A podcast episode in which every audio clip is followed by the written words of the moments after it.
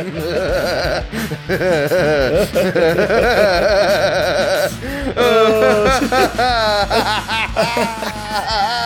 basically, uh, yeah, he, yeah. he just lies Rian Johnson down and takes a big old oh, shit on his chest. No. Oh no! But Knives Out was really good. Knives, Knives Out was really, fabulous. really good. Yeah, yeah. Um, it is. I, I'd it like is. to see it again.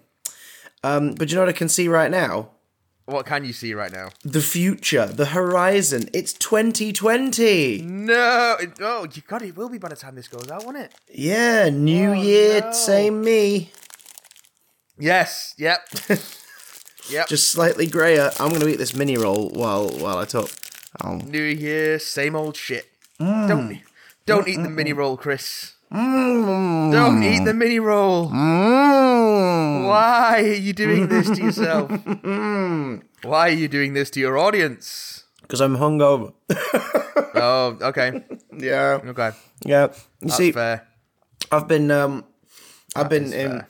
Pantoland for nearly four hundred years, and I um, and I uh, I I have because uh, during the busiest season of this panto. Uh, for American listeners, uh, it's basically theatre, but louder and camper. Mm. Um, mm. And we, uh, we've got, based on the Spotify analytics, we have a lot of listeners in Australia. So uh, just you guys, if you need an explanation, listen to that previous clip, but upside down.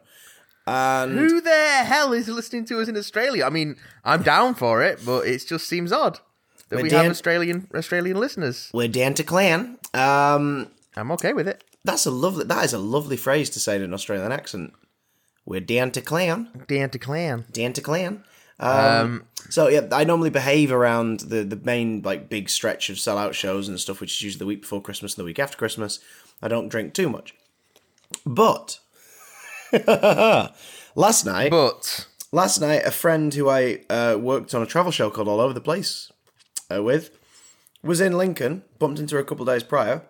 I was like, what are you doing here? She's like, visiting family. I was like, oh my God, we'll go out and have a drink and a catch up. So we did last night, and I went to a pub at the top of Steep Hill and drank uh, a lot of Punk I P A, or whatever the hell it's called. Punk um, I P A.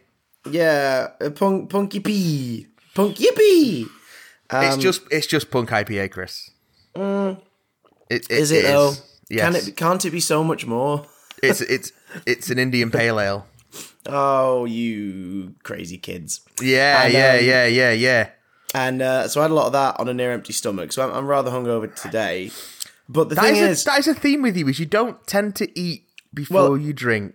Well, well, it's not that. It's I don't tend to eat during multiple show days because I don't like feeling sick on stage. Um, but you probably don't because, have time, yeah. Because the, we, we get just enough time, but it's it's more like that whole letting your stomach settle thing. By the time you're strapping yeah. the mic pack on, you're like, oh God, I'm squeezing my sandwich, uh, which is not a euphemism yet. But the thing is, it was the second night in a row because the night before, some lovely cockers snuck into the theatre to watch the show, and then and then took me out for a drinky poo. No, I'd like to I'd like to um, just clarify. We did pay. We didn't sneak in through the fire exit just before the show went up. I could have put a, I could have put um like a wedge in the fire exit door for you. You could just no, no, we're paying paying consumers. mm. Or as I said on stage the other night in reference to the audience, punters. And punters. The, da- and the dame had to go. Sorry, what did you just say? Because he genuinely misheard me. Um. So that was uh, that was a scary moment, but thank you yeah. for coming, you beautiful man. It was lovely to see your face. I, I came, held it in my arms. I came to hear you sing. Oh. I was not disappointed. Oh, baby, you're a beautiful man. Cakes. I'll sing for you whenever you want, as long as you pay me like three quid. Well, it's a bit much. And give me a room to dress in. Bit much. And tickle my balls. I like how we're starting twenty twenty hungover with tickled balls, but um, for those who are confused and don't know, I am Chris, Mister Tickled Balls Johnson. I am Matthew, Mister Not Tickling Watson. Mm. mm, he says that, but this is audio, so you'll never really know. So who's well, also, doing the tickling? Also, we're in different cities at the moment, Skyping. So yeah, it's it's you don't have that long an arm. I'm not tickling anything of Chris's. I can guarantee you that.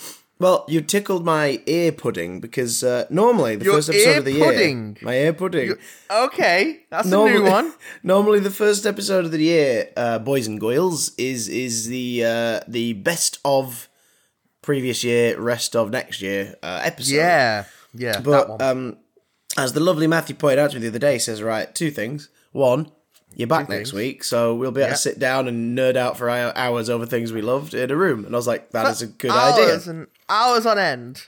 Point number two, we have Point of a, order. Ba- a baby to put to bed. Um, yeah. Because two weeks ago, we gave our predictions yeah. for the then upcoming motion picture, Star Wars The Rise of Skywalker. Mm. And uh, then our Christmas episode went out, and we have not reviewed Rise of Skywalker outside of little hints on our own social media. Big Dam yep. has not given its word, and, and now is now is the time. Judging by the attendance of this movie, everyone who wanted to see it has seen it by now. Yeah, I, so I would this, say so. This will be a spoiler smorgasbord. A spoilershgabord. Spoilershgabord. We are going to be diving deeper into this film than uh, one can d- dive into a sinking field or whatever this... crap name they gave to that quicksand scene was. This is the Rise of Skywalker spoiler cast, which is to say, they already spoiled it. We're just going to talk about it. Hey! Now, it's spoiled catch all up itself. to speed. To catch all up to speed, we are both children of the Star Wars V H S generation. We adore those yeah. movies. We've had a good old, gay old time with them. They made us very happy. We preferred our own versions of them unedited, but hey, we'll uh, settle for the special editions. Great. Lovely. Star Wars. Prequels. We, we've seen them. We've seen them. I mean, we were, we were, technically, we were children of the prequel generation. True, yeah, we were the, we were the target audience as they came out. Yeah, I was um, eleven when, um, when Thingy came out. When uh, Fa- Phantom Menace. Phantom Menace came out, yeah. Yeah, I was, I was, I was a, I was an eight-year-old Ben, and uh, it was mm. right in my wheelhouse. I remember digging it as a kid, getting a bit older and going, this isn't very good. And by the time I saw Clones in the theater, I was like, "This is not good." Oh, I mean, sitting there in Attack of the Clones at age uh, eleven, I was like, "This isn't good." I could just sort of tell weirdly. And then I remember seeing Revenge of the yep. Sith a couple times and yep. having more fun with it. But yeah, I, I was always still an original trilogy kid. Like, I always preferred the original trilogy. Yeah. Um, and then the sequel trilogy started. And I can't quite believe that the prequel trilogy is my second favourite of the three. Yeah, a bit weird, isn't it? It's so strange. Because um, I, loved, I loved The Force Awakens. Say, I really liked The Force Awakens. It was like a palate cleanser. Yeah, I really like The Force Awakens. And it introduced well. some charming new characters and some nice new dynamics and suggested we were going to spend time with old friends. And that made me like, yeah, cool.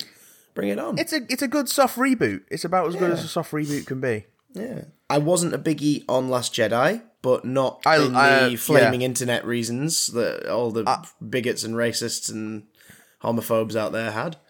Uh, I, on the I, other hand, loved Last Jedi because it did something different with the franchise and subverted expectations mm. and was just generally a great time at the old movies, movie shows. Movie picture show. And I think our, our, our united feeling going into Rise of Skywalker was, and for, coming from me not liking Last Jedi and you very much liking Last Jedi, our united feeling was, right, let's see how this third one builds on what number two did and concludes the story. Mm. And it did that by ignoring number two completely, throwing some disses at it, and then kind yeah. of responding to the angry fanboys instead of a story. Instead of telling a story. It was... I mean, I don't know how much of the Rise of Skywalker sort of thumbs itself at... Pardon me. Uh, at, um, at Last Jedi. I don't know how much of it was done like because they read stuff on the internet. I don't think the people... I don't think the people who would like to think that they are influencing... um... the Star Wars uh, canon are influencing it as much as they'd like to think they are. However, I think there is definitely the sense of, oh, actually, we just want to do our, we just want to do this. We just want to do our own thing. Or I think there's that in what they are doing. Uh, what they did with this is it, it's no, actually we don't really want to go with what Ryan did. I'm just going to do my own thing, and so uh, yeah, it doesn't fit. And I think it smacks of a trilogy that hasn't been planned at all. Yeah. Oh yeah. No, which, there's, there is no which, way which they we, planned any we, of this stuff. We kind of all knew going in. I think. Um, Like I mean, none of it, this stuff had been planned, it, so it felt like course correction in several yeah. places. Like um, Palpatine's, I, Palpatine's behind it all, which just made me think of Red Letter Media because that's. I think yeah. I think what I'm trying to say is it's not. I don't think it was course correction because of internet feedback. I think it was course correction just because J J Abrams wanted to, didn't want to do wanted to do something mm, specific. But, but that's such but it's such an ignorant had to choice backtrack and so far from. Yeah, yeah, it's it's stupid. Uh, and, and like you know, Palpatine's behind it all. It's like, no, clearly you, it was going to be Snoke for you, J J, and you can't have Snoke now, so you've gone, well, I'll bring back Palpatine and and, and pretend that Snoke was just part of his plan. Look, there's some clone babies in a, in it's a jar. Just, it's just a lot of weird, sort of lazy choices. Yeah. To I mean, yeah. the, I mean, you could, you could you could accuse the whole sequel trilogy of being... Um, built entirely on nostalgia and using nostalgia for um, the purposes of bringing audiences in. Pardon me. Um, but I don't think it's as simple as that. I, I, but I do think that that's what they did with this one. Like, mm. Mm. Last Jedi did so much to subvert expectations and not do what you expected it to do, to its strength, I think. And this one, because it, they want, I guess, someone in control of it wanted it to be a nostalgia ride. They had to go back on so much stuff and spend so much of the movie, which is crowded as it is, sort of it's a, redoing it's a, bits it's from Last Jedi. It's surprisingly crowded as a stadium full of Sith ghosts yeah. slash cultists slash who the fuck are these guys? Are we ever going to find out? Nope, never mind. Nope. Oh, I love the fact that it's God. like, oh yeah, but... They spend so much time like changing answers to questions that we got in Last Jedi that they raise a bunch of new questions and don't answer any of them. But hey, listen to the music. But it's the con- it's the conclusion of the saga. Ooh, don't you love it, everybody? Hey, woo! Mince. I mean, no, not not particularly. Um, no, no, just, it's not. Oh. Where do we? It's begin? Not the strongest score. Uh, right, Where so let's start at the st- beginning. Is that a good place let's to start? Start at the beginning. Well, the opening crawl starts strong. Oh, Jip. Oh, God. Oh, God. The I dead speak. That. Okay, so your opening crawl is establishing that there's a message from Palpatine. We never hear this message in the film. Apparently, nope. It was in Fortnite. Okay, sure, whatever. That's marketing Wait, for you. What? So the voice message from Palpatine that is mentioned in the opening crawl, yeah, was heard as part of the Star Wars tie-in stuff for Fortnite. Oh, fuck off, movie. That's, oh, uh... Oh, my God. That's cross-marketing for you. Oh, that actually makes me feel sick. But, I mean, that's Star Wars going after its target audience of kids, because that's what all the kids are doing now. They're playing Fortnite. Yeah, but those kids aren't interested in watching movies about sixty-somethings bandying around being told to the audience that they're really important. Like, no kid who's grown up with just the sequel trilogy gives a fuck about Luke Skywalker or Leia Organa. Yeah, so, but that's not... I mean, that's what I mean, though. Like, that's the message oh, from Palpatine. Although, I would play more Fortnite if uh, you could play as Old Man Luke and do a bunch of emotes. Hey, I so. went back to play some more Fortnite after the Star Wars stuff came in. It's not worth it. Um, but, as I said, Rey no, doesn't it's not, have the same moves as Thick Daddy Thanos. Well, no, they're not. It, I think they are playing to their audience because it's, you know, it's setting up what's going to happen in the last film. I don't think people not having nostalgia for Luke or Leia has anything to do with the message being in Fortnite. I think that's smart marketing. Yeah. I think it's shitty, but I did think they, it's smart marketing. Did they tee it up publicly and be like, hey, if you guys play this thing in Fortnite, you will learn something about Rise of Skywalker before it comes out? Or is it more of an afterwards thing of, oh, that's what that was? No, no, like, there was a big, like, Rise of Skywalker tie-in. Like, there was an event in Fortnite because uh, my my friend's son was super excited about it. He's ten. Yeah. Oh, he was super excited to like yeah. do this thing in Fortnite where you all hung out in a certain place and they did a screen, and then J J Abrams came out in Fortnite, like as a Fortnite character. What the hell? And and like introduced a special clip from the film, and then everyone got a lightsaber, and like it's it's that it's it's that kind of marketing. It's um yeah, it's smart stuff. But that's, you know, they're going after the target audience. They're not stupid. No, um, it's, it's it's simultaneously genius and also like I, but but why? For me, it just sort of makes me go, why? Why do this? Just huh? I mean, I get it. I completely get it. But it just seems so odd to then be like, you have to have played Fortnite to know what we're talking about in the opening crawl of the movie. Well, no, because they think the opening crawl makes it clear. No, the opening crawl reads like a fucking terrible um, editor's uh, dialogue at the start of a comic book that has no self-awareness. The dead Believe speak. me, I've, I've heard the message. You don't get anything out of it. Like, it does. It just it is literally just Palpatine talking about revenge. Like, there's nothing new there. I'm there's nothing in there. There's nothing in there. That, you with my strong hand.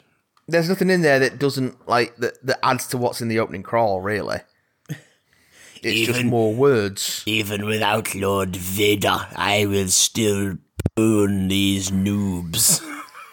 I'm going to call a moratorium on Palpatine impressions because we'll be here for four hours otherwise. Yeah.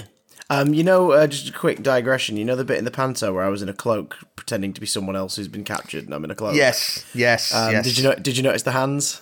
I did notice the hands, especially because Pal- you made a, especially because you made a point of calling them out to me afterwards in the pub. Yeah, but also off stage, just before we go on, I always turn to one of the guards and go, um, "You'll pay the price for your lack of vision." or, sure. Or you know, now young Skywalker, you okay. will die. So uh, you know, Palpy is very much a, a palpable presence within the popular culture. And the fact that he was going to be in this film did get us, I think, pretty excited. Mostly just to see Ian McDiarmid play a role that, even in terrible movies, he always like, comes was... across as really entertaining. Yeah, I always like Ian McDiarmid as Palpatine, and I was intrigued that, like, to have him as, like, a Force ghost or a spirit sort of influence, like, exerting dark influence, but to literally just be alive after the events of Return of the Jedi. And Completely... then to go... completely underselling Vader's arc in Return yeah, of the Jedi. Exactly. Like completely negating the arc of that of that trilogy. Uh, and then turn out to be like, oh, in the first ten minutes of the film, be like, oh yeah, I was behind Snoke. What? Oh my God. What? Um, so what was, but how how much how much of Snoke were you behind? And like like as soon as I mean, like, let's be honest. Star Wars is not the most internally consistently in, insistent. Yeah, Star Wars is not the most internally consistent series in terms of logic. No. It is a it is a it's a space sp- space wizard movie. Um, but a, sp- a squizzard flick. For the most part, I can't think I can't think of anything else into it, uh, in terms of the series that falls apart with any examination as much yeah. as Rise of Skywalker does. The, the biggest as soon logic... as you Go on, sorry. As soon as you start to think about anything in Rise of Skywalker, it just completely falls apart. Yeah. It makes no sense. Oh, yeah. The, the biggest logical flaw before this was a nitpick. It was, why send a shape-shifting assassin to kill Padme in her sleep, but them not use their shape-shifting ability at any point as part of the assassination? That was the biggest and there is inconsistency an an- ever. There is an answer for that. Oh? If you use your usual M O, it's easily traced back to you. True, but they don't make that remain clear. Anonymous. And also, why write it that it's a shape-shifting assassin if you're not going to use that? Because you wanted to have a cool visual effect. Of their face changing slightly as they die. Yeah, that's yeah, so, pretty that's much. So, that's so pointless. But, but like, lo- that's like the biggest logic thing in in the in the prequels, really. Yeah, that's literally it. The, like, the rest of it works. I mean, not it's not good, but the story No, it's not good, but it sense. works. And Palpatine's yeah. arc is retroactively understandable in the prequels. By the time the third one rolls around, you figured out exactly what hand he's been playing since day one. Yeah. And you're like, ah, George has thought this through. Um, and even in the original films where the Emperor is an external character until Return of the Jedi, you get it. There's some evil bastard who's enforcing his will across the universe using a, mil- a Nazi-esque military force. Yeah, you don't need to see the Emperor. You don't need to see the Emperor. See him. But then it's cool that, like, well, it's the last story. Let's meet the guy behind it all. Great. Yeah. Cool. Works. Um, in this, you're right. It does. It feels like an an attempt to get him into it, but in doing so, they they cut short Vader's victory at the end of the originals. Yeah. Where his one act of, of decency in decades is to kill the man who he's realised is not only hurting his son, but is hurting everyone. And it's like he wakes up from a dream, and he's like, "What am I doing?" And he kills. He kills the Emperor. He throws him overboard into a shaft that explodes, and then the Death Star explodes. I mean, that as well. Thanks to the prequels, we know that that moment is Anakin Skywalker bringing balance to the Force. The yeah. prophecy is complete in the original trilogy. Um, they suspect Except- it's him in the original, in the in the prequels. He's proved to bring balance to the Force in not the way they're anticipating, which was to like the Sith rose up. Mm. And then, no, he he levels the playing field at the end um, of of, uh, of Return of the Jedi. And even in this, the voice of Hayden Christensen, who, God bless him, they paid him money and he came back to do a line, yep. um, says, "Bring balance to the Force as I did." But you didn't. Palpatine's no. alive, has nope. apparently been puppet mastering a Sith, like... Um, inheritance. And here's the other thing. Oh god. Oh my god. So right. So Palpatine's plan in this apparently has always been to use Kylo Ren to uh, eventually try to corrupt, but eventually lead Rey to him, because Palpatine wants Rey to kill him. A, in an obvious, just lazy mirroring of Jedi. Yep. But B, because this time, all the Sith live in him now, and he's too weak, and if she kills him, he'll transfer his spirit into her. Uh, or, or at least, like, all of the Sith will be within her, which is not a thing they've introduced before. Nope. But nope fine, nope, okay, nope. so... Oh, here's here's your tricksy, here's your tricksy twist, guys. You can kill the bad guy, but if you do, you become the bad guy. And not just in a strike me down, use your hatred, none of that stuff. Not just in a you'll be as bad as me sense, like in the originals. This time it's, no, but for reals, something bad will happen to you if you kill me. Ha ha ha ha ha, you're my puppet now. But, if that's the case, why would Palpatine puppeteer Snoke into trying to get Rey killed multiple times? Because they didn't plan anything ahead of time. And yep. yep. none of this makes sense. Yep. Yep. Yep. It's, it's just, it's, it's, it just it's, the, it's the Luke and Leia being siblings thing again. But the yeah. difference is with that, they just sort of move on in a fairy tale-y like, oh, he's my brother, bloody hell. And Han gets that very brief look of, what? Like, after she tells him. And that's yeah, the and film's and way of also, going, yeah, we know, the kisses were weird, but we're moving on. It's not, but it's also, it's not like Leia, Leia and Luke knew they were brother and sister until they were told. Yeah, Palpatine apparently knew everything he was yeah, choosing so... to do, despite it all contradicting... Oh, God. Can we talk about the fact that Reylo, because that's yeah. what the internet has dubbed it, and that's what we got, yeah. Reylo's incest. It isn't, though. It kind of is. How? So, it is implied incredibly heavily in the prequels, although apparently recently a comic that's been out in the last couple months has suggested otherwise. But it's heavily implied in the prequels, especially in Revenge of the Sith, that Anakin was created by Palpatine. That uh, Palpatine, uh, or whatever body he was in when he served under Darth Plagueis, the Wise, um, was taught how to create life, shifting the midichlorians in, in, in the atmosphere, in the air, to create life. And uh, is it is it Shmi... Um, yeah, Skywalker. Skywalker, yeah. Uh, we learned that Anakin, in the first film, we learned that Anakin was a virgin birth. Uh, even though clones make some very heinous insinuations that perhaps she was um, molested. Um, How so? Well, they, they make that whole thing about how the Sand People like regularly kidnap people and do stuff to them. Yeah, but I don't... But, but Anakin is not a is not a Tusken Raider, so that theory doesn't quite work. But it's it's this whole thing of the films try to muddy the water. You bringing then, that up is the first time that I've heard about that. Oh, no, honestly, go, I know, I know. Go, when the last time I watched Clones, last time I stomached myself enough to watch Attack of the Clones, I was like, are they seriously implying that? It's really uh, odd.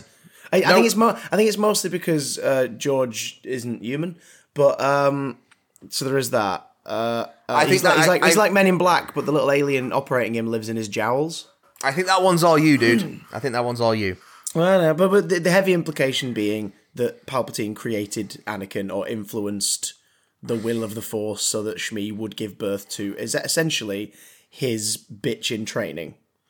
Like I Anakin don't think, was I Anakin don't think was that's always in the be... films. I don't think that's is. in the films. I think the that's in the E U oh, stuff. No, the way McDiarmid plays it, the way McDiarmid plays it, that whole moment like to influence to create life, and he's just sort of looking at Anakin in this way. It's like they're heavily, heavily implying it in that scene. I don't think they are. I think that stuff's in the E U. I don't think that's in the films. Well, no, the, the I don't know about the E U itself, but the I know the recent Marvel stuff. One of the comics, Anakin, it's in a Vader book, I think.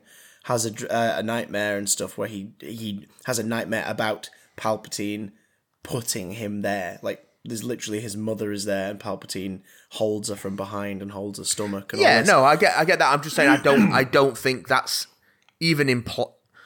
I don't. I certainly don't think it's heavily implied. No, that's fine. It's in so, the film. Okay, so let's let's take it. Let's take it as let's take it as possible then. Like, yeah, because it's it's what I just read from the, the way the scene plays and the way McDiarmid plays it and everything, and the, the virgin birth idea in part one, and the fact it's never explained. Then in part three, he's like, "Here's something that old Sith learned about making life uh, meat," because um, because then he goes on to talk about bringing someone back to life, yeah, or saving them. But yep. Before that, he makes a point of saying creating life. And that's that's where I got it from. But it's like, okay. But anyway, um, so if that were the case, if if Palpatine created Anakin, yeah, Anakin is, in a way, his son. At least as far as the Force goes, he's his son. His his, his uh, grandson. I see where you're going with this. Oh, he's his son. Yeah, yeah. So he's his son. Uh, Anakin's grandson is Ben Solo, Kylo Ren. Palpatine is apparently a Palpatine who fucks and also had another kid who then had another kid who is Rey, which uh, we'll get to that because that was the dumbest fucking reveal in the film as far as I was concerned. Um, yeah, it was. It so was. Incest's back because Palpatine's spirit baby and Palpatine's Palpatine who fucks grandbaby um, get on with each other at the end of the movie briefly. No, no, I don't. I'm, I'm not with you there. Sorry. Are you de- are you denying incest in Star Wars its rightful place? Yes. Well, I guess you don't like the original trilogy then, because yeah. Well, I just I think that's something of a stretch. Fair enough. I'm just trying to find things to like about this movie, and one of them is disgusting, weird plot contrivances. Because oh no, the there's film plenty gave of disgusting, me weird plot contrivances, but they don't have to be incestuous, right? Um, we're, we're half an hour in. Let's list things we liked so people don't instantly keep thumbing down this thing. Because um, there will be people who'll be like, you didn't like it, we hate you. But either way, thanks for the activity on the video, suckers. The point yeah. is, um, I really liked the babies at the, the, the, the celebration thing, watching the puppet show. Those puppets were adorable. I really like that I, whole festival. I, I, I love the idea of puppet creatures watching a puppet show. It makes me very happy. Yeah, Look lots of... Go. Lots of lovely practical effects in this. Babu Frick. yeah, fantastic. Is wonderful. Babu Frick is great. Wonderful um, puppeteering performance. Wonderful vocal performance. Um, three P O. I, three P O I haven't enjoyed actually, three P O in a film for a while, and yeah, here he is again. Actually got some stuff to do. Um, the, the main characters actually spend time together, with the exception of Rose, who is... We'll get into that. We'll get ridi- into that. Who is ridiculously sidelined. Mm-hmm. Um. Uh. What else? Um, I like. I like Ben Solo. I. I've enjoyed Kylo Ren the most in this trilogy, and and I, yeah, I, Adam, I don't. I don't think Adam this film Driver does him a disservice. Yeah. I don't think the film does him a disservice, but uh, it definitely a lot of the heavy lifting is being done by Adam Driver because the script doesn't really give him much to go on. Um, but he's phenomenal. I loved his mm. his imagined reconciliation with his late father. Yeah, lovely uh, uh, Harrison Ford cameo. Was not expecting that. It was that great. Was nice. 'Cause did you notice just before he showed up on screen, you could hear a faint beep, beep, beep, beep, as they were reversing a dump truck full of money up to his house. Very good. Thank you. Very Thank good. Thank you very much. Ah, very... Mm, mm, okay, yeah, all right. Come on. Yeah, okay. He's, he's wanted him dead for years. He finally got his wish in Force Awakens. Can you imagine the phone call? Harrison! So, um... we need you for a couple days on location. I think you could just put him on a green screen. I don't think you need to have him on location. Maybe, but even that, he'd be like, oh, God, I wear the fucking jacket again. Like, yeah. Look, Harrison, we'll get you all the weed you want. Oh, we can buy God. you as much weed as you can possibly smoke. We'll buy you some Star Wars weed. Yeah. We, we grew it on Act two. Yeah. It's, uh, it's, it's, it's, it's extra flavoured by the okay. dripping green teats. Very good. Don't ever say that again. Please. Oh. Please. Daisy Ridley is an absolute dream, and this film sort of shat on her in terms of giving her an emotional range of things to play, because it didn't really give her much to do beyond blatant spectacle. Well, it's just bemusement. Like, none of what is happening to her makes any sense. Yeah, but despite all of that, I still really like Rey. And it, it's, you know, it, it's sort of a... It's an odd one. Um... She, she, and also, power to her, she sells a really weird line at the very end of the film with such sincerity that it took me about two days afterwards to go, no, but wait, what? So, good on her. Which, which line? Rey. Rey Skywalker. I was nope. like, I, I nope. get what you're doing. Doesn't sell it. Doesn't sell it. I get what she's doing. I get the, the I was trying to honour them, but it's like, no. Like... prove that who you are isn't important. Or even better, own that you're a Palpatine and be like, yeah, I'm a Palpatine, but I'm also I, not a t- I'm not a twat. Try as she might, Daisy Ridley did not sell that moment at no. all for me. And maybe I was just dazzled by the twin sons. No. no. Oh, going back to Tatooine makes fuck all sense, but we'll get to that. Yeah. Um, hey, let's go bury Luke's and Leia's for some reason. I said we'll lightsaber. get to it. I said we'll get to it. um, we're still on positives. Oh, yeah. Um, uh, fuck. Uh, um, Lando's first appearance was really nice. Lando in general, I think, was really nice. Yeah, underutilized, but in a way where I'm like, Billy Dee Williams is old as fuck. I understand this. It's yeah. fine. Yeah, what are you going to do with him? Like, he's going to fall apart if you put him in any more scenes. Um, that brand synergy thing of Lando being dressed as Lando from Solo was weirdly irksome to me. It was such a nitpick, but like, it's just he, he was basically wearing Donald Glover's costume, and I was like, yeah. I why are you doing that? Like, I don't want you to wear exactly what you wore in Empire, because that implies you haven't washed it. But this implies you're wearing something from about sixty years ago that you've still not washed. That's fine. It's for, it's for the audience, isn't it?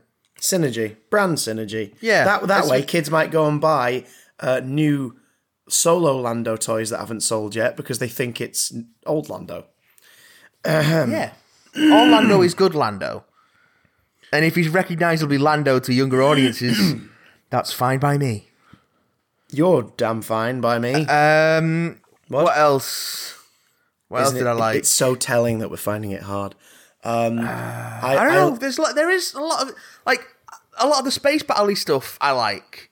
Yeah, I yeah. like the big old space battle at the end, even though the hows and whys of it make no sense. The actual visuals of it are nice. Yeah, I um, like I like Kylo Ren's very Han Solo-esque shrug to the Knights of Ren. Very good, very very like, good. That was the first moment where I went, "Oh, there's the son of Han Solo. There yeah. he is." That was very good, uh, but um, I think we can chalk that down to. Adam Driver is excellent. Yeah, that's um, down to him. Not really, not not anything else really. I guess. Yeah. I um, shitting hell. I like I liked the big ass, mostly practical sand snake. That was very like yes. Return of the Jedi. That like, oh my god, big creature effects. Look at this. I like um, the way they um. Well, no, I don't actually, but we'll get to that. Um, oh. I. Christ alive. I don't know. I I I like individual performances in this. I like but... the idea of defected stormtroopers having their own um, sort of like clan and hiding yeah. out. Um, yeah, I just I wish I just wish they'd done more with them. Good well, God! I wish that they'd have done what was in what apparently was in the script, because it comes up in the visual dictionary and made it explicit that Janna was uh, Lando's daughter who had been stolen from him, because the the First Order made a point of going after former rebel uh, leaders' children when right, they were that, recruiting stormtroopers. That would have been a great that would have been a great story, but it also would have added to something that I hated about this film. And, it's in the visual dictionary, and and as I realised, Star Wars in general, like something that's why I really dislike about Star Wars in general. That's why they have that moment towards the end. Yeah, which unfortunately, without the context, almost came across as like, "Hi there." I know, and that and I don't, and that's not. I don't think that's because of the performance. I think that's because of the editing. Mind you, that also would be in keeping with Star Wars, though. Well, yeah, yeah, yeah. Hey there, what a space fuck. Um, uh, I didn't yeah, get that it's... from it. I didn't get that from it at all. But I've seen people have that. Have that. Um, I think it's pretty much just because everything Billy D. Williams says kind of sounds like he's coming on to you. Yeah, I suppose. Um, you want to buy it? You want to buy a wine cooler? Fuck I yeah! Didn't, I didn't get that from it, but I. I I, I've seen that criticism elsewhere, so... God, sure. He's got so many Whatever. capes. Whatever. Um, yeah, I just... I Oh, God. I mean, that was that was irritating, because it was like, you could have told a thing about how... Like, so you're all stormtroopers are defected, because she says, like, one day we just dropped our weapons. Like, we just did it. We couldn't do it anymore. And you're like, cool. But you know what would be really nice, considering you have a character in this scene who's not been given very much to do since the first movie, really? Mm. You could have turned around and been like, we did it because of you. We did it because we heard about F N two one eight seven. We heard about what you did. And we realised that we don't have to go along with this life. Do you know what I mean? Make it so that Finn's like, oh shit. Because then you are, like, obviously this implies that there's no enemies anymore for the Resistance to fight by the end. Yeah. But you're implying that Finn is an absolutely worthy successor to, like, Leia and whatnot. The idea that he's a leader. People have looked up to him. Like this coward who ran away because he was like, I can't do this. What's wrong with me? No, he's a hero. Like the dude made the right choice and he's inspired people who he's never met. Like, that would be great. And it would tie into, it would tie into the whole Luke thing. Because like, yeah. obviously, obviously the first film was like, oh, Luke Skywalker, you know Luke Skywalker. And the second film is like, oh, it turns out Luke doesn't want to do this. It's like, well, I would feel way more comfortable with all of that, if by the end of it you're like, yeah, but some people, some people are born to lead and they just didn't know it, and Finn is one of those people, and for all the wrong that he supported by being part of this thing, he's going to correct as much as he can now and lead everybody into a, th- better, to a better future. I think... Um, Instead of just walking around going, Rey!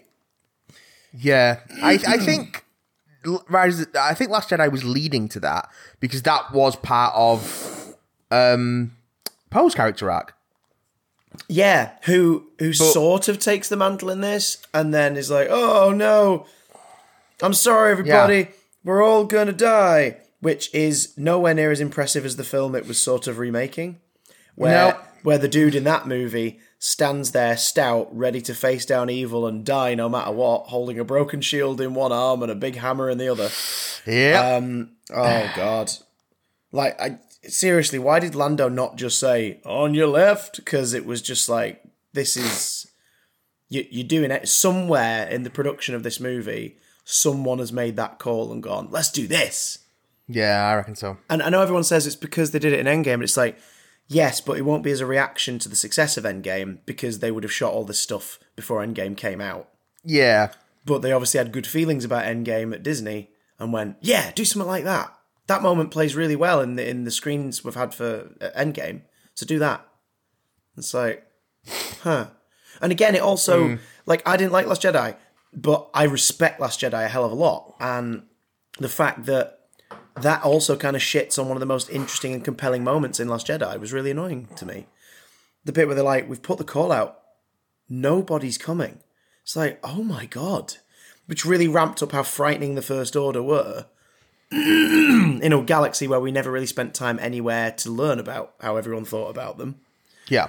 Because um, Last Jedi, one thing I didn't like about it for sure was the fact that we never really got the sense of what the rest of the galaxy thought about this conflict. We knew that some people no, made I mean, weapons and sold them, but and annoyingly, kind of we it. didn't really get that from any of the. Yeah, Force Awakens gives it. It, gives it to us in shorthand. Yeah. Because it, it makes you think of the originals.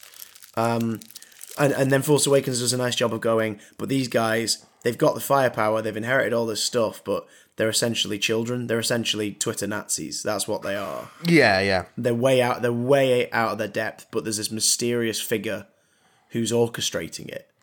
And yeah. wouldn't it be interesting to find out why? And then the second film's like, nope! Which is still a scene where I'm like, that's a really cool scene. But I, that was one of the things that irked me, because I was like, no, seriously, what? Why?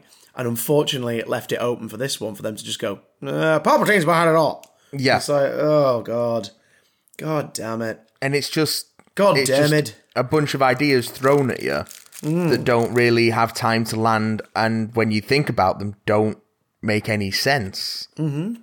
Everything just falls to pieces. And I, I can't... Yeah, it sucks. How often do you think Kerry Russell was actually on set? Probably around the same amount of time as... Um, as uh, Pedro Pascal was for The Mandalorian. Yeah. Which is to say, not, not a lot. Stuntman Jeff, yes. Put this helmet um, on. Yeah, Kerry Russell's character. I like Kerry Russell. Completely pointless character. Yeah. Half of yeah. this plot was completely well, pointless. Well, well, we're getting into film conspiracy now, the whole Chinese market and everything, and other uh, countries throughout Europe and Asia. Okay. Um. So this film, of course, contains the first, quote, gay kiss in Star Wars, unquote. Yeah. And it's really fleeting, and it's just sort of like... As as a human being who's grown up in a world surrounded by people of different genders, sexualities, ethnicities, everything, I just saw two characters celebrating having a kiss. I was like, that's really lovely. Well, the, the problem with it is it is it's so like they yeah. made a de- they made a big deal of it leading up to release, and it is yeah. so fucking fleeting. Which is what the Walt Disney Corporation has been doing now for a while. They've been it's going, just... see, we have representation, and it's it's either so quick you miss it, or it's super subtle. It is, or, ins- it is insultingly subtle. Yeah, because you know, and as has been proved with this one now in certain markets, they just edit it out when it goes to other countries. But they didn't edit it out in China. Not in China. No. But uh, in other in other places, that scene was as just far, snipped out. As far it. as I'm aware, the only place that snipped the gay kiss out is Singapore. Oh, definitely. See, that was where it broke. Oh, the, the, there's a couple of others, I can't remember where now, but Singapore was the one where like people were going, going like, yeah, it's not in this film. It's not But here. not not China. China didn't give a fuck. Not China, no. China China, and their communist government didn't give a shit. But uh, no, it's it's more the fact that they do those de- they make those decisions so that they can edit and tweak around them. Like um, the Russo brother who cameos in the start of Endgame can be dubbed with different lines. Yeah. Um, uh, LeFou's stuff in Beauty and the Beast is all subtext. And um, the moment where he dances with the young man at the end would, in a country that is not pro-homosexuality... We'll just look at that as, oh, it's funny, he's dancing with a man, that's funny. So there's no, you know what I mean, there's no sort of like... Also, it's probably the biggest reason they haven't given, they didn't give Elsa a girlfriend in Frozen two. Yeah, despite the fact that fan art, God bless it, fan art around the frickin' world is depicting her and that newer character as partners.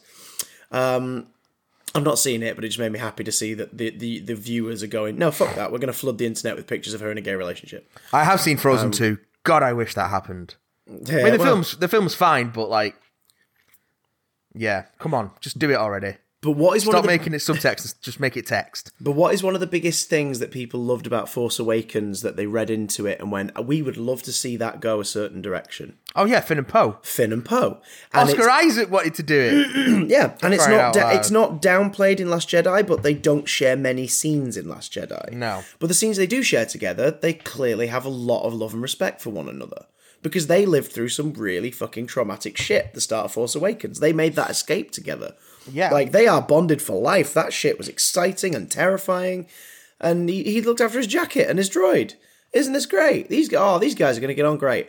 And we all felt a thing because their chemistry was really good. It was like, do you know what? Wouldn't it be fucking adorable if these two ended up being a thing? It would be so sweet. Why not? And it wasn't because the world is hungry for gay. It's because we looked at them and went... That chemistry is so enjoyable and palpable, wouldn't they be cute together? Like, the world of pop culture collectively went, yeah, I ship them. I absolutely ship those characters. I ship it. Yeah. Uh, and that was so wonderful because it, it was never really a thing. I, I've never seen like a massive backlash for that. I've just seen people go, yeah, why not? Um, obviously, yeah. there is backlash and there are, you know, twats out there. But whatever. I mean, there is backlash because people are awful, yeah. Excuse me. Um, which is true. People are awful. But um, this film, I think Kerry Russell's character existed purely, purely yeah. to sort of non-subtly go, yeah, but Poe's straight, guys. So uh, he wouldn't get with Finn. Because she had no other function. This coin will get you off-world.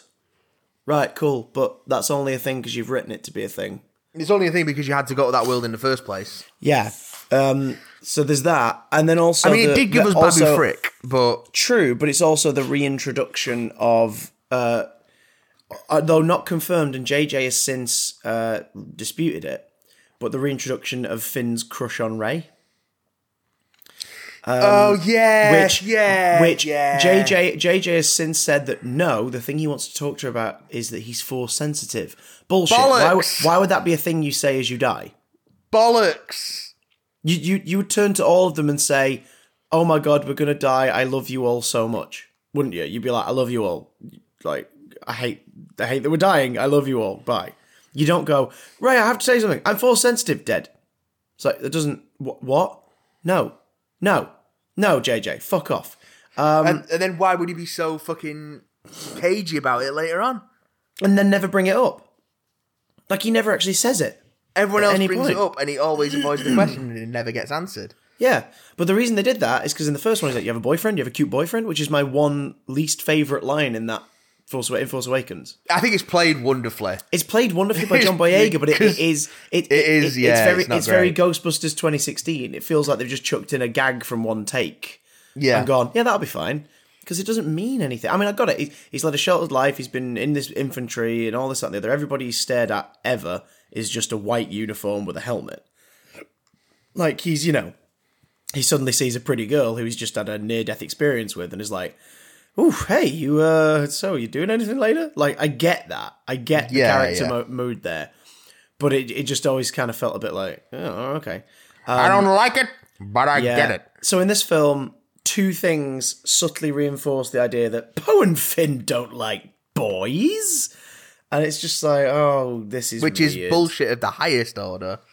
Um, And speaking of relationships denied...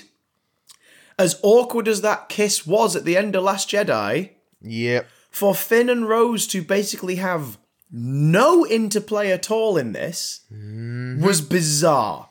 It was so bizarre. And like you said, I don't think the filmmakers did it necessarily on purpose uh, in terms of like as a reaction to the internet. Yeah. But it certainly fucking felt like it. Well, this is... Chris Terrio has come out in uh, one of the screenwriters who also wrote... Uh, Batman, Batman v Superman. Superman so, yeah. you know, make of that what you will. But he has said that the, the reason why there's so little Rose in the finished film is because they had... Most of her scenes had been with Leia. But then when they were finishing the scenes off, they realised that they weren't really usable. So it meant that most of her scenes ended up getting cut. So that's bullshit. Because um, the film was being rewritten during pre-production and early principal photography in places. Because it was originally a script by Colin Trevorrow and the other guy who he worked with on the two Jurassic films screenplays. Yep. They used elements of that because they have a story credit. Yep. And then the script was rewritten by Chris Terrio and J J Abrams. And I'm sure a few ghostwriters as well would have contributed scenes and done bits and pieces, um, as has been revealed on pretty much every J J project. Some he hands it scenes off to friends and collaborators to to develop and work on. Um, who never who never commit to revealing what they did, which probably means that there's a legal thing about it all. But like John Favreau and Simon Pegg and a few others have all hinted that they wrote yeah. pieces about pieces in The Force Awakens and stuff. Probably so, more than J J would like them to admit. maybe, maybe, but you know, it's um, it it's.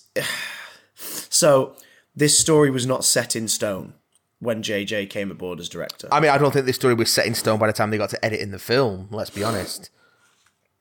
You could absolutely have given all of Dominic Monaghan's lines to Rose Tico. It wouldn't have given her a lot of character development, but it would have at least shown that she's an integral part of that war room. I mean, he's almost a character who is who is there just to take her lines off her. Oh, yeah. Oh, good God, yes. Like, what the fuck? I love Dominic Monaghan as much as the next man, but yeah, really? It's painfully distracting. The cameos in these films have been very distracting. Yeah. Um, the, the ones that aren't distracting are the ones where they have a few lines, like Adrian Edmondson in Last Jedi. That's not distracting because he has a few lines, so he's a character. So you're like, sure, that's Adrian Edmondson playing a character. Great. Um, you know, uh, Daniel Craig's Stormtrooper in Force Awakens isn't distracting because he has several lines and it's and not obviously Daniel Craig. Yeah.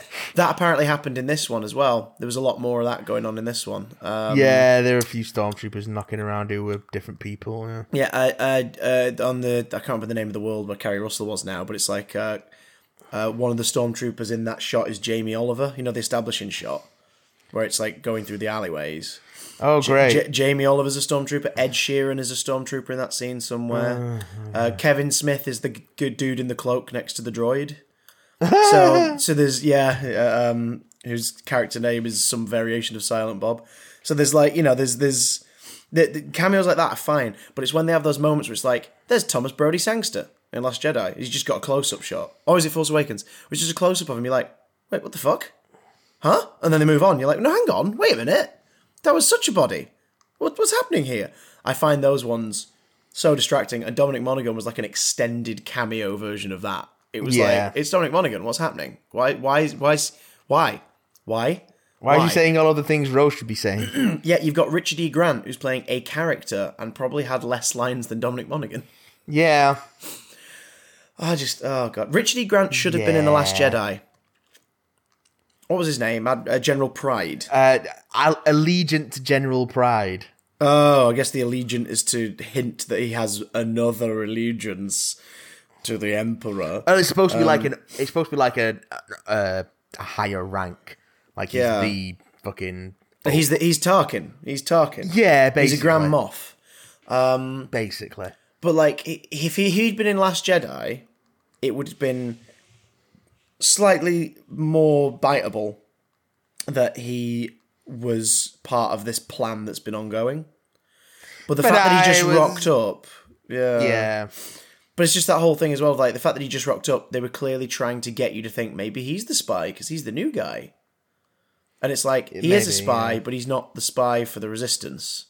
He's a spy for Palpatine. Yeah. Even though Palpatine yeah. doesn't need a spy, because the moment he turns around is like... I have a fleet of fully operational battle stations. The First Order is like, sure, why not? Here's this fleet that I've been keeping underwater for God knows how come, long. Come to this planet that no one can get to, everybody. What? No. what, what was the point in the Wayfinder bullshit? It's like, Kylo has to find a Wayfinder so he can go to Exegol, stupid name, and um, go meet Palpatine. Rey spends the whole movie trying to get hold of a Wayfinder so she can go and find Palpatine. And I know it's that whole thing of like, it's alright, she's put a tracker, she's leading us to him, but it's like, yeah, but the First Order still got there, so obviously this is a doable thing.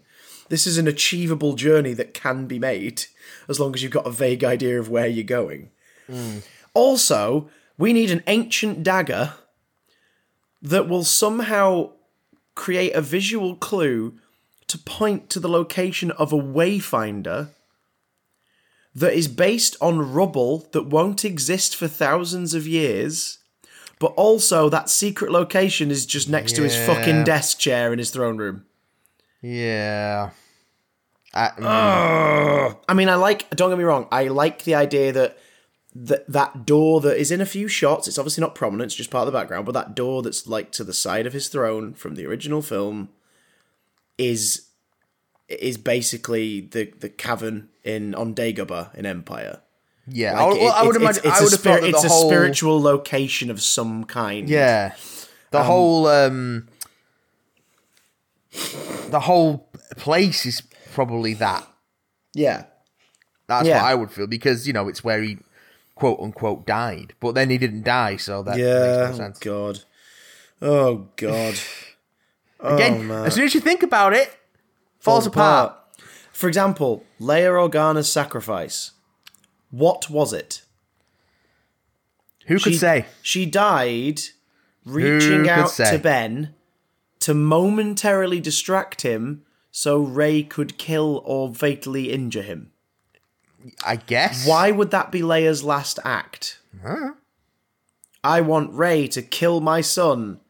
I'm going to reach out to him. But she reaches out to him in such a sincere way. Even though in The Last Jedi, they put up that really interesting, compelling idea that she's like, he's gone. My son is gone.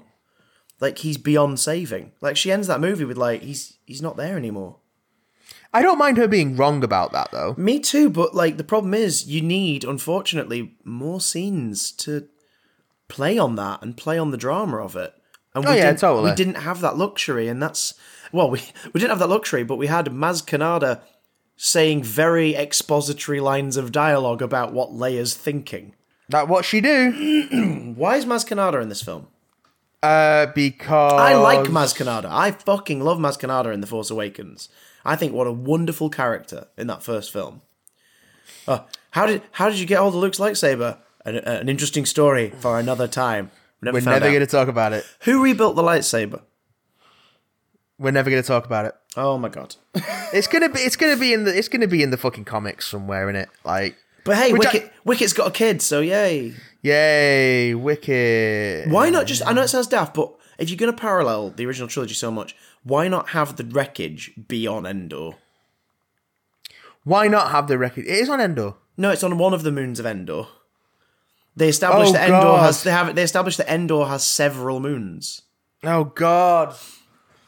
I just figured it was on Endor. Nope, the moons of Endor. Moon of Endor. Well, moons no, of Endor, a planet that's just fields, but that's okay. I'm sure these stormtroopers are finding something to eat out here. No, no, no. The, the, uh, also, the Ewoks aren't on Endor. They're on the forest moon. Yeah, of Endor. They're on the forest moon of Endor. So this was like the the washed up, dirty field moon of Endor. Yeah, I guess. And but just have it land on the forest moon of Endor, so we can revisit a familiar location. I figured it was the forest moon of Endor, just a different no. part of it. No, no, it's it, it was a different one because it was that whole thing. They, they made all they said Endor, and I was like, oh my god, are we going to go to Endor? Are we going to go to the first moon of Endor? And then they were like, no, it fell on one of the moons. It's like, oh, oh, and then they got there. I was like, well, that's not the forest moon of Endor. That's the dirty, washed-up ships and low-tide moon of Endor. Maybe they finally did the thing where oh, these planets have more than one biome. Maybe, but did you notice how all the planets we visited were still just copy-paste planets of ones we've seen before? Yeah. Almost like the Star Wars universe is insanely limited. I know I know we've sort of, uh, we've fallen out of love with Best of the Worst, uh, not Best of the Worst, Red Letter Media quite a bit. Yeah. Um, and and I, I think I think we still both enjoy Best of the Worst, but Mike, you find Mike hard to swallow now. I think um, most people do. Ooh, baby. I think uh, I think he, I think he's taking his toll on the rest of the team by the sounds of it. Yeah, even Jay, even Jay and Rich, they sort of um, tell him to shut the fuck up in a lot of the videos now. But back when they did their review of The Last Jedi, and, and they they sh- they shared quite a lot of feelings I had about it uh, at the time. Uh, Rich Evans made a really good point. He said Star Wars is very small, like it's a vast galaxy yeah, yeah. of about three ideas, and it's very true. And I, I felt that so much more in this film. But that's also why I like a lot of the spin-off media, because it does make the galaxy feel bigger. Oh, Doctor Aphra? Um, yeah, absolutely. Yeah. Let's follow those Thing- stories. Um, you know, just the just the, the the time spent between New Hope and Empire in that first yeah. couple of years of the comic with Marvel. The, the Mandalorian is doing a great job of that. Um, yeah. And, you know, the other comic stuff they're doing. But the problem is that the, the main films shouldn't be excused because of that. Like, they should still introduce new ideas. No, not at all, not at all. The reason we're on a desert planet to start Return of the Jedi is because they returned to the desert planet from the first film. Yeah. It's not that every planet's a desert planet. We've had two different desert planets in the sequel trilogy. Yeah. That are just deserts. And that's it. Jakku and wherever the one was in this one with the worm and the and and the sinking fields. And also Lando, Pisana. Yeah. Yes. Oh, God. Just, do you know what I mean? It's just like, what is this? I mean, the the, the planet, the, the one with Kerry Russell on and everything, um, even that didn't feel new because it reminded me of the planet at the opening of Rogue One. Yeah. And it reminded me of the planet at the opening of Solo. Like, they were, they were basically the same. It was just like smoggy little shantytown. With lots of tight alleyways. I mean, what else is it going to be, though? Like, Well, it could be more things. It's it's it's the Doctor Who conundrum. It's a show that can go anywhere, but budget means it's mostly going to visit Earth. Well, yeah, Disney Disney have the keep... budget to to really play and, and change stuff up.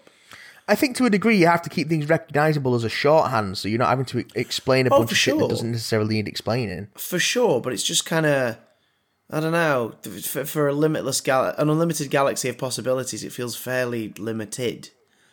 Um, and, and as a result, the films with the most varied and interesting locations are the prequels. The yeah. prequels take us to so many different places. Yeah, weirdly that all enough. feel different. Like, what, where's, where's the where's the where's the clone facility? What's that called again? Camino. Camino.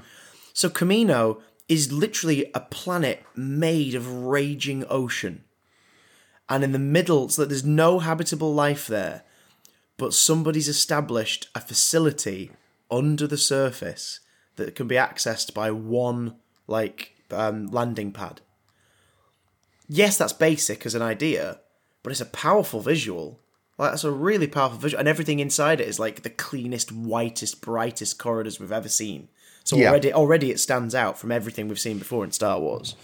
Um, that, hell, the cockpit of, of the, the, the, the royal ship from Naboo feels like a distinct location. But all of them, that, that, that royal ship is, is a distinct design because it's so Art Deco and nice, and yeah, and just the, just the way it is, like it's throne rooms on a minimized scale, and as a result, feels more intimate, and like our characters can interact with each other, and and you know you can have that quiet conversation between Obi-Wan and Qui-Gon in the cockpit, and it feels like a place. Um, Padme's uh, apartment in on Coruscant in two and three, Coruscant mm. itself. Is a very distinctly distinct visual location. Um, Naboo, Naboo's one of the most beautiful locations in all the films. Yeah, um, the Gungan city is on the same planet and feels like a completely different place. Like it's just there's, there's such a variety in those prequels. Um, I don't know. I just, this this just feels so much like it's going. People like the Death Star corridors. Let's make every corridor a Death Star corridor. People really like Tatooine. Let's just go to Tatooine several times. But yeah, but I, think, I think there's thing. a difference between consistency of design and um, lack of variety. And, yeah, and yeah. some of what you're saying, I think, is consist is is lack of variety, but I think some of it is also consistency of design. Yeah, but that so, that in itself that in itself makes it feel it adds to the limited feel to for me. But um, that's also because, again, we have. Bad guys who are stormtroopers and good guys with light swords, and you know, uh, here's a cute droid, and we're going to introduce another cute droid, and here's another cute droid, and you know, it just it all feels very vanilla, and and this third film kind of cemented that. And again, retroactively, it makes me respect Last Jedi so much more for trying for, being, for yeah. trying to break that, for trying to for trying to shake it up. No, um, totally. And the thing is, it's like, do do I now love Last Jedi? No, but my respect for it has increased even more because I'm like, do you know what? You did your thing. You did your own thing. This um, this this is a cowardly film. Yeah, a like, Jedi's weapon deserves more respect. Oh God, really, Luke? Are you really just going to say, hey everyone, that last one? Fuck that. Fuck that shit. Yeah. It's like, I was wrong. Some say that's character development. I say Force Ghosts don't just sit around and think about what they d- they've done. mm. oh, so that that was his scene. That was his scene? That was his scene in this film. Also, can we talk about how he managed to... Not only did he manage to rise, raise his X-Wing out of the water, fine, but he did also manage to... somehow replace the door that he'd already mm. used as the door to his... Uh, replace the wing that he'd used as the door to his hut. Oh, yeah? Of course, bloody hell. Oh, my God. Yes, Jesus. It's, also, it's... wouldn't it have been more powerful if Rey had lifted the X-Wing out of the water? Yep. Because then it would at least be saying, hey, where I failed, you will succeed. You've but got then it, this. But then it won't be a callback to Empire. to uh, Empire. Oh my God, I can't believe he finally completed his arc fifty years later and is now dead. Jesus Love Christ. Love it. Love it. Fan service can be a wonderful thing, but it can also suck my balls. It just... uh, they, they definitely suck in this, so... Do you think the porg the right shot? Bits. Do you think the porg shot was a new shot, or do you think it was an unused shot from Last Jedi? Because it was just one shot of a porg chirruping. Yeah, probably um, an unused shot from Last Jedi. I don't. But that being said, I don't think I, I think a lot of the people involved with the production of this film probably didn't watch The Last Jedi. Yeah, it feels like that. It, yeah, it, it feels like a lot. They didn't watch it. It's like, oh, Kelly Marie Tran, though. I didn't love love the character of Rose. I really liked her, and I wanted more of her. And that was not down. I didn't dis- dislike yeah, her because of Kelly Marie Tran. Dirty, man. She got done dirty like crazy here, um, which absolutely sucked. Although I've seen, I can't remember who it was, but someone on Twitter said, like, do you know what the best move to make now would be? Pay Kelly Marie Tran a fucking king's ransom and have a Rose Tico Disney Plus series. I think someone's even stepped forward being like, I'll direct it. Yeah, like, do it. And not only that, include elements of it that people really want to see so that even the people who are like, oh, I don't like Rose for stupid reasons, go, fuck, well, I guess I'm going to have to watch it. Do you know what I mean? And just, like, make I mean, them, go- make them watch hate it anyway. Watch a show starring an insanely talented actor who's been done dirty by this franchise. Yeah. Um, Oh my god, I felt so bad. Because again, like, the end of Last Jedi, like, I, I thought it was odd. The whole kiss at the end thing is odd, mostly more so now because they don't follow up on it. Well, again, there's another comic set after The Last Jedi which establishes um, Finn's Rose like, I like and... you, but I don't like you like you. Yeah, basically. The comics shouldn't be doing this. This should be in the films. I mean, I'm glad there's extended material because I do like me some Star Wars comic books, but it, the comics shouldn't have to be where they tidy up. No. The comics should be bonus. The comics should be, here's an extra story. I mean, and tidy up if if you think that's what they need, which I don't particularly think they need tidying up well, some of these what, things. What was her lesson there? Her lesson was, like, love is worth fighting for. Uh, you don't win by d- destroying the things you hate. You win you by mean, saving the saving things, you, things love. you love. Exactly. Where was any of that at the core of this film's story? Nope. Destroy Palpatine. Yep. Who, who, hey, if he dies, his spirit will pass on into you. Oh, you've killed him. And you're fine. And you're Moving fine. on. And just, you blew him up. You didn't strike him down. You blew him up. You are the Force dyad. Oh, he killed himself with that? his own lightning. I is, it in, is it in the encyclopedia? It is. Great. Are you going to explain it in the film? Nope. Nope. Just, oh, good lord. Two people who are strong in the Force, and that's it. It barely gave us any Palpatine Palpatine either. We got that for about three minutes. There's a palpable lack of Palpatine. Yes. Yes, like um, there was like there was legitimately a palpable lack of Carrie Fisher. I think they did the best with what they could. I would like to watch the film again at some point in the future and try and detach the idea of, right, how they're going to make this work from my they head. Did, they did the best with what they could, but what they did was not very good. Your scientists were so preoccupied with whether or not they could, they never stopped to think whether or not they yeah. should. Yeah, no, I get it. Like, I get, I get, I get they were limited, and I get they did what they had to do, but I don't think it was good. Leia, Leia should have died in the explosion in the second act of The Last Jedi. Because it would have been sudden, and you could have used it as character motivation going forward. It would have it would have been sad that they didn't then use the rest of the scenes they'd shot with Carrie for that film. But it would have been more of a of an impact to our characters and the story had she died in that explosion. I think it was probably too far along in post for them to redo it. True. But think about how think able... about how many scenes she actually appears in after that in the film. Not that yeah, many. Yeah, but they've had, they've had to reshoot a lot of it, I think. They're Disney. They've got the money. I, I don't know if they had the time, is what I'm saying. Yeah. Um, and also... Just, just, it just, it's, it, in this, she felt... It didn't feel like she was there. It was because she wasn't. The, her scene with Rey at the beginning felt okay. But aside from that, it's just like, I just... There's no need for you to be in this. There really isn't a need for the character of Leia to be here based on what she's doing in the film. And it's obviously it's because of the real world impact of Carrie being not no longer with us. Yeah. But write her out. It would have been shit to not say goodbye, but I think the goodbye we got made no sense. So it, it just left me feeling weird. What were the biggest what the fuck moments in your screening? because there was a palpable ah uh, hey. There was a palpable feeling in ours at several moments of the whole room just sort of going, what? And and it really hit. One of them being, you're a Palpatine. Everyone's yeah. just like, what? That's just a bad sentence. That's not a good sentence to say. That's right. Your your, your grandfather fucks. What? You're a you're, you're crusty a Skywalker. Old, your crusty old grandfather fucks. He he you're, fucks real hard. Stop right? it. You're a Skywalker. Flows. You're yeah. a Palpatine. Doesn't flow. It's a bad no. sentence on you're, the page and in the mouth. You're a Palpatine would have also been as weird as you're a Kenobi.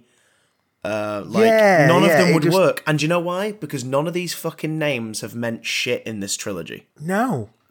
The fact they kept calling him Palpatine felt weird. Because it was coming out of the mouths of characters who've never called him Palpatine before. Yeah. Luke did briefly in Last Jedi, didn't he? Refers to him as Palpatine, Emperor Palpatine. Yeah. And that's it. But the fact that everyone was like, Palpatine, Palpatine, I was like, he's the Emperor. Call him the Emperor. That's what you lot know him as. Yeah. This is odd. Are you going to start calling him Sheev? Oh, it's our old buddy Sheev. Hey. Everyone, how you doing, Sheev? Everybody loves Sheev. Oh, Naboo Sheev. Oh, yeah. When we used to have drinks on Naboo. Oh, what a guy. What a guy. I mean, it turns out he was an evil emperor and may also have been a clone, maybe. But Sheev, what a great guy.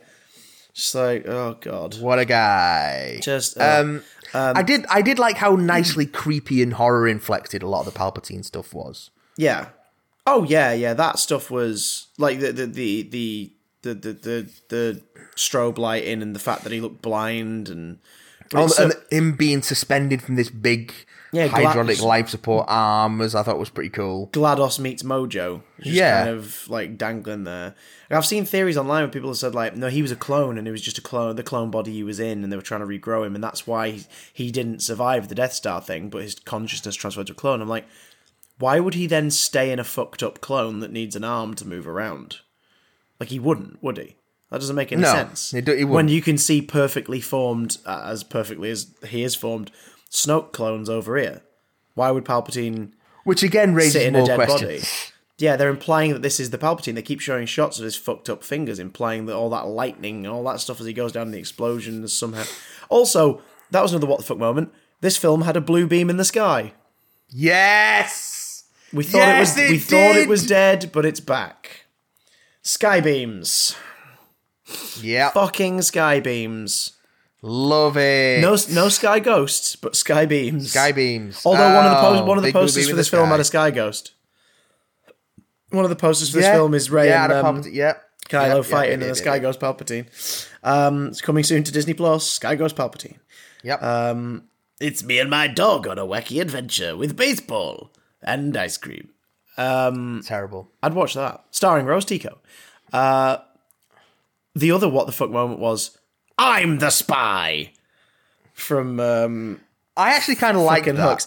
I like it a it bit. Was, it, it was hammerly executed. Yeah.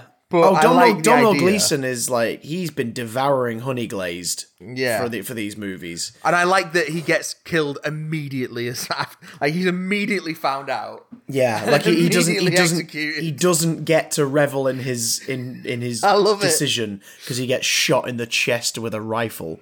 Yeah, like, immediately. But it was more just the fact that I realised that Hux' character means jack shit in the yep. overall trilogy. Because in the first film, he's a he's a pathetic but frightening character. Because I he's mean, a, look how into it he is when they when they fire off Starkiller Base. When he's just the neo-Naziing it. Yeah, he, it's like this is a child who believes in this horrific bullshit to be the right thing. Yeah, and he's screaming his orders.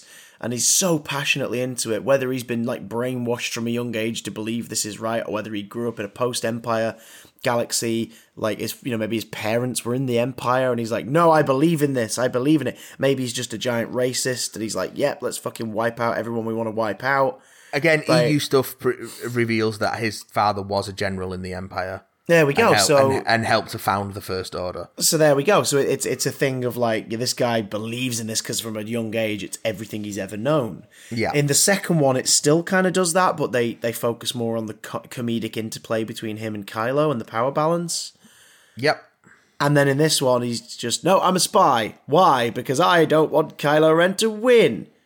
Yeah, but I'm the spy. You're still going to die if that happens. Yeah. Like, or get arrested.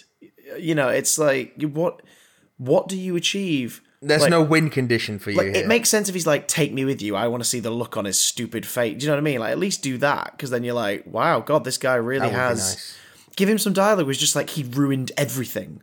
Like, he ruined everything. And if we can't have... A, we, if we can't win, then he can't win. And I want to see him suffer. Like, really, you know, it just it didn't play to his character. But the ham was delicious. The ham, um, it was a delicious slice of ham. It was ham, a delicious yeah. slice of ham. Yeah. Oh, my God. I just... Honey glazed. Honey glazed hamway. But don't worry, Babu Frick made it out alive off that planet oh, that was blown yay, up. Yay, Babu Frick. Fuck me. Um. Oh, God. It's just, it's just a mess. Like, yeah. the whole Palpatine... Like, none of the Palpatine, like, family stuff makes any sense. No. No, even when he said it's like, oh, yeah, your parents really were nobodies. Apart from the fact that one of them was the son of the fucking Emperor. Yeah, like, who apparently must have given birth, like, got laid, and then his mum, his mum, who we never find out about, gave birth to you at some point in the last thirty years, because he's clearly in his, like, twenties or thirties when they drop off infant Rey. Yeah. And Rey's meant to be sort of like, roughly, sort of the way they tell her story, she's maybe twenty. There's a timeline, in again, in the visual dictionary, which yeah. reveals that she is nineteen at the time of Force Awakens. Right. So she's twenty in this. So her parents are, when when she's born, are at the very least about seventeen, eighteen. Yeah. When she's born. Um, and they're clearly not, when you see those flashbacks. They're clearly older than that. So Palpatine, at some point during the original trilogy, fucked. Um, it would have been... Yeah, it would have been... Uh, no, Somebody been... looked at that post-Sith crispy face and went, yeah, I want to get some of that. So Rey is nineteen at the start of Force, Force Awakens, Awakens, which is set thirty years after Return, Return of the, the Jedi. Jedi. Yeah. So So she was born uh, eleven years after Return of the Jedi. Yeah. Yeah. So So her parents have to be, again, roughly, let's say they're twenty. They were th- born during the original trilogy. Make the dad like because there's there's at least at least twenty years between yeah. Sith and New Hope, because Luke's like nineteen, twenty. In, in there, New there Hope. is there are twenty years between Sith and New Hope, yeah. It's twenty so, years. so this is an original trilogy Emperor fucking. Yeah. Yuck. Yeah. yeah. Do we learn anything about how that happened? But then also, original no. trilogy Emperor fucking, having a child, and either like, so, casting so, them aside. So, son, how was your day? At, how was your day at school, son? Just, I, d- I don't get it. I don't get it. Uh, I, and, and then he's like, but then Kylo's like, yeah, your parents were no one out of choice. That's not how that being works. No one works. Just just the whole, like, you know, yes, you were always destined to be this, my granddaughter, the new empress. Wait, so did you did you fuck because you wanted your granddaughter to be the next you? How would you I know just, that that works unless you influence the midichlorians to create life? I um, just don't get it. I don't I, get it. But hey, Ahsoka voiceover. Um, yeah, Le- okay. Le- Liam Neeson chucked a line in there. Uh, uh, Ewan McGregor chucks a line in. Uh, what's yeah. his name? Uh, S- S- Saban, Sabin from Rebels. Freddie, uh, no, Freddie, uh, Freddie, uh, Freddie Prinze Junior was in Kanan, there. Kanan Jarrett. Kanan, that's it, that's it, Kanan. Um, but Freddie, not Ezra. Not Ezra, but that's because Ezra's fate is still unclear. Yeah. So I kind of respect that choice. Um, who else? Ah- Ahsoka, uh, Alec Guinness. Again, they used that Rey clip that they made for Force Awakens. Yeah. Um, uh, Anakin, played by Hayden Christensen. Frank Oz for Yoda. Mark for um, for Luke. Apparently, also Luminara Undule and Ayla Secura, but I don't know what their actors are called, so I couldn't tell you. And also Samuel L. Jackson. And, oh yeah, also Samuel L. Jackson. Yeah, yeah. I wanted, Samuel I wanted, L. I just wanted another voice to go. And I'm Plo Koon. I'm Ki Adimundi. Do you remember me, kids? I was a conehead with a mustache. And me, David S. Jedi. Are we supposed to know who that is? Nope. David S. Jedi. He's his own thing. Right, and the, and the younglings are part, part of it. it. Um, and also Yaddle. Yaddle should have rocked up. Yaddle should have rocked For, up. Forgot about me, you have. We never hear her speak. She couldn't sound much deeper than that. Because she was literally a spare Yoda puppet they put a wig on. Yeah. Yeah. Uh, final thoughts. Chewie was the M V P of this bitch. No, I mean, he wasn't. Because three... they because they quote unquote kill him off yeah, oh, at no, the end no. of the first act, True. and then immediately reveal he's not dead True. in the most nonsensical way possible. They fuck around with him, but he gets the only emotional beat in the movie that made me feel something. You get a death fake out from Chewie. No, and no, no. You get two not death fake outs from fucking Kylo. No, no, not that, not that. Chewie's reaction to Leia's death was the only bit of the film where I felt something. That was good. That was brilliant. And as a result, he gets... no. No, he doesn't get a medal. Because that just takes away from the fucking scene as a distraction. Also, he did get a medal. I, the comic... I, I was so annoyed with that. I was so the, annoyed with that because it was just... It was just a... It was, it was just a... A fans? A... He got so, a comic uh, spin-off series which gave him a medal, which he then gave away to someone. Yeah. So we did have a medal. But it's, uh, again, this is the thing, right? So the Star Wars story group run by Pablo Hidalgo is in place to keep everything in sync. Mm.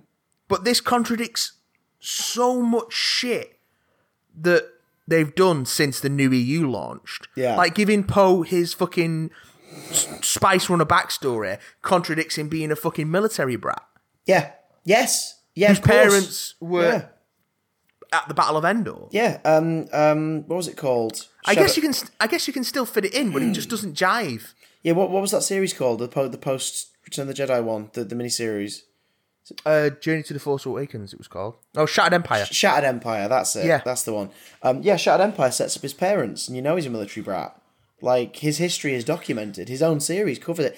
It's bullshit. There's so much retconning in this film in a way where you're like, well, I guess it works, but how old are these characters and how much have they done in their life?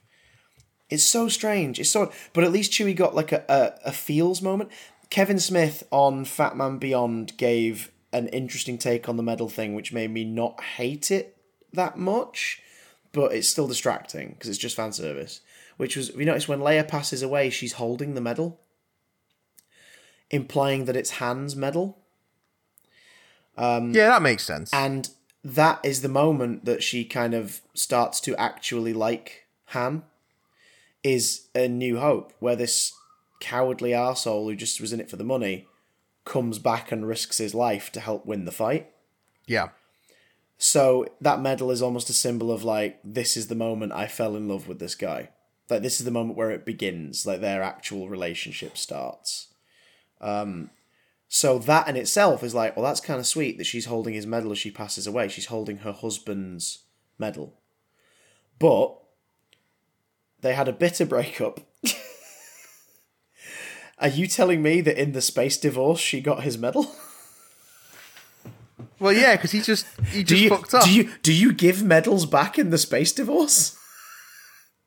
She, uh, they that'd, had, be, that'd be like, right, we're having a divorce, but I'm having all of your sports trophies.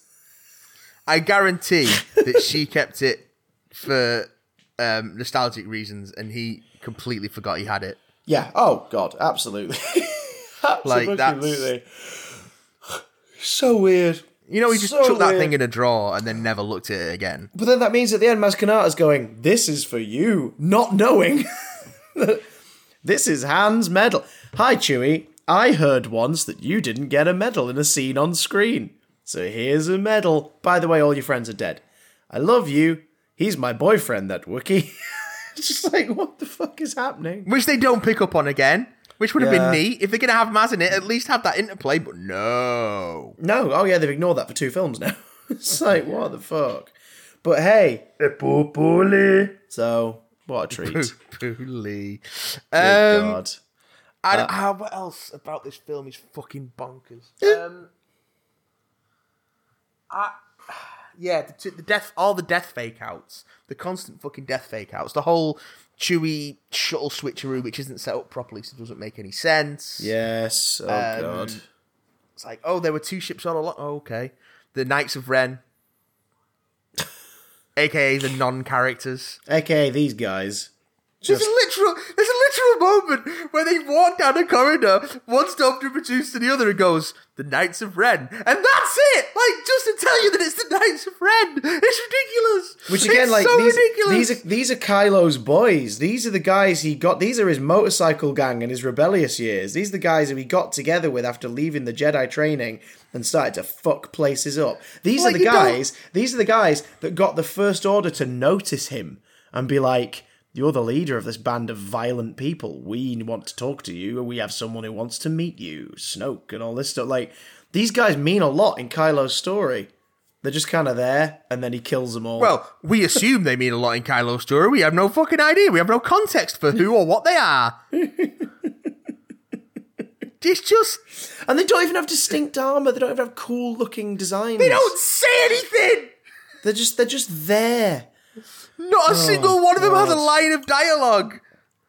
But don't worry, a stormtrooper pointed out the Knights of Ren. The Knights I guarantee, of Ren. I guarantee that stormtrooper will be a massive cameo. And that's yeah, why. That, that's the Ed Sheeran stormtrooper, maybe. It's the Knights of Ren. Oh God, Ed. Oh, oh God. Now I'm gonna sing a song. I thought after Game of Thrones they learned that giving him cameos was a bad idea. Stop giving Ed Sheeran cameos. Stop um, giving Ed Sheeran. Um, stop, just stop Ed Sheeran. I'm af- I'm afraid I'm gonna have to fly the nest. I'm gonna have to go shortly because I've got a I've got a pantomime to get ready for. Yes, yes. But, um, kept you for much for long enough. But um, but I, as you can tell, dear listener, we have oh. a lot of shit to say about this bizarre movie. Yeah. Um, and we want to know what you thought. BigDamnContact at gmail dot com.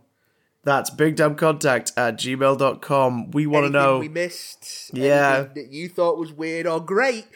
If you enjoyed this movie, please, oh, sorry, if you enjoyed this movie, please, please get in touch and let us know what you liked about it, because I wanted to like it so much. Yeah. And I know for a lot of it, I, I actually had a lot of fun in the cinema watching it, but it's only since I've gone away and actually thought about it.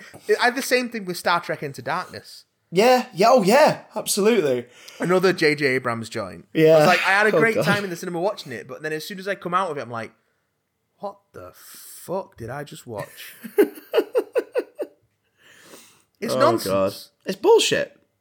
It's bullshit. It's absolute nonsense in a way that none of the Star Wars movies have been, really. Yeah. Like, like they're Last silly. Je- La- Last Jedi's been divisive. The yeah. prequels have been arguably of a low quality, but none of them have ever been nonsense. And I mean, this is no, nonsense. Yeah. The people have dismissed them as nonsense because they're genre films. Yeah. And they have silly things in them, but they've not been outright nonsense. No, until now. It's just a mess. Boys and girls, we want to know your thoughts. If you enjoyed the movie, tell us why. We'd love to hear about it. We'd love to hear that people really dug it. Um, if you didn't enjoy the movie, let us know why. We will go through your spoilery Skywalker emails at the end of next week's show. Uh, but right now, all that's left to say is... Do you want to fuck? Oh, I God. want to fuck. No, no. See this stiff penis? No Palpatine new books, please. Do it. Ah! Do it. I'm stopping. I'm, I'm going now. Bye. Do it.